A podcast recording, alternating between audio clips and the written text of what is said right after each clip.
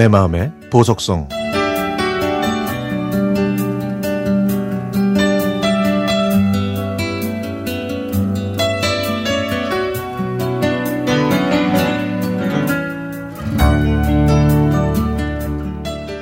저와 가장 친한 친구이자 제가 이 세상에서 가장 사랑하고 존경했던 엄마.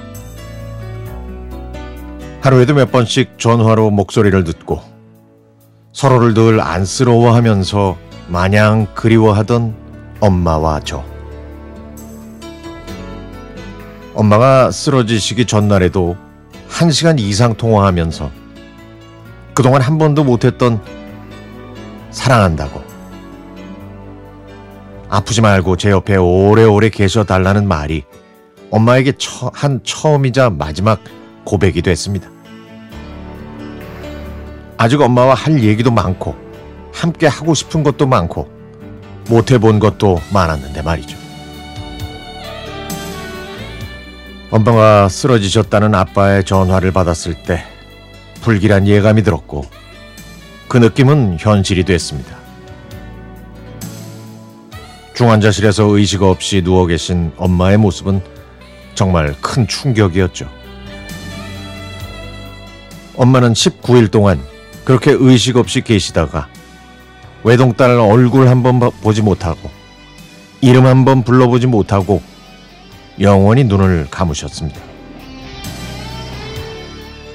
엄마를 보고 돌아오는 고속도로에서 엄마의 임종 소식을 들어야 했던 그날은 죽을 만큼 아팠고 더 이상 엄마를 볼 수 없다는 절망감에 눈물도 나오질 않았습니다. 엄마가 돌아가시고 6개월 후에는 아빠마저 엄마 곁으로 떠나셨습니다. 갑자기 엄마와 아빠를 잃은 충격에 많이 힘들었지만 이제는 지난 날들이 그리움으로 가슴속에 남아 있습니다.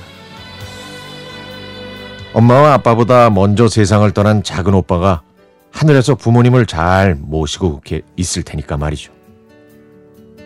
또 이종 사촌 아저씨와 작년에 돌아가신 큰 고모도 함께 계시니까 외롭진 않으시겠죠.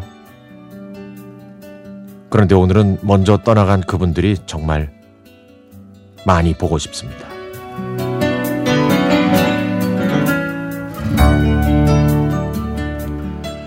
2008년 11월 41살이었던 작은 오빠는 간경화로 부모님보다 먼저 먼 길을 떠났습니다. 작은 오빠의 죽음 때문에 부모님께서는 많이 힘들어 하셨는데요. 오빠가 세상을 떠나고 1년도 안 돼서 엄마가 뇌출혈로 눈을 감으신 겁니다. 그리고 평생 술로 엄마를 힘들게 하셨던 아빠도 엄마에 대한 그리움과 죄책감을 견디지 못하시고 6개월 후에 그렇게 생을 마감하셨죠. 제가 아빠를 원망하고 미워할 사이도 없이 말이죠. 저는 아빠를 절대 용서하지 못할 거라고 생각했는데 돌이켜보면 엄마가 없는 6개월은 아빠에게는 정말 힘든 시간이었을 겁니다. 매일 엄마 베개를 옆에 두고 주무셨고 혼자 밥을 드셔야만 했던 그날들이 아빠에게는 정말 힘든 시간이었을 테니까 말이죠. 그런 생각을 하면 가슴이 미어집니다. 그때는 그냥 야속하기만 했는데. 오랜 시간이 지난 지금은 제가 사랑하는 그들이 그곳에서는 건강, 건강하고 행복하셨으면 좋겠습니다. 그래야 먼 훗날 다시 만날 때 웃으면서 볼 수 있을 테니까 말이죠.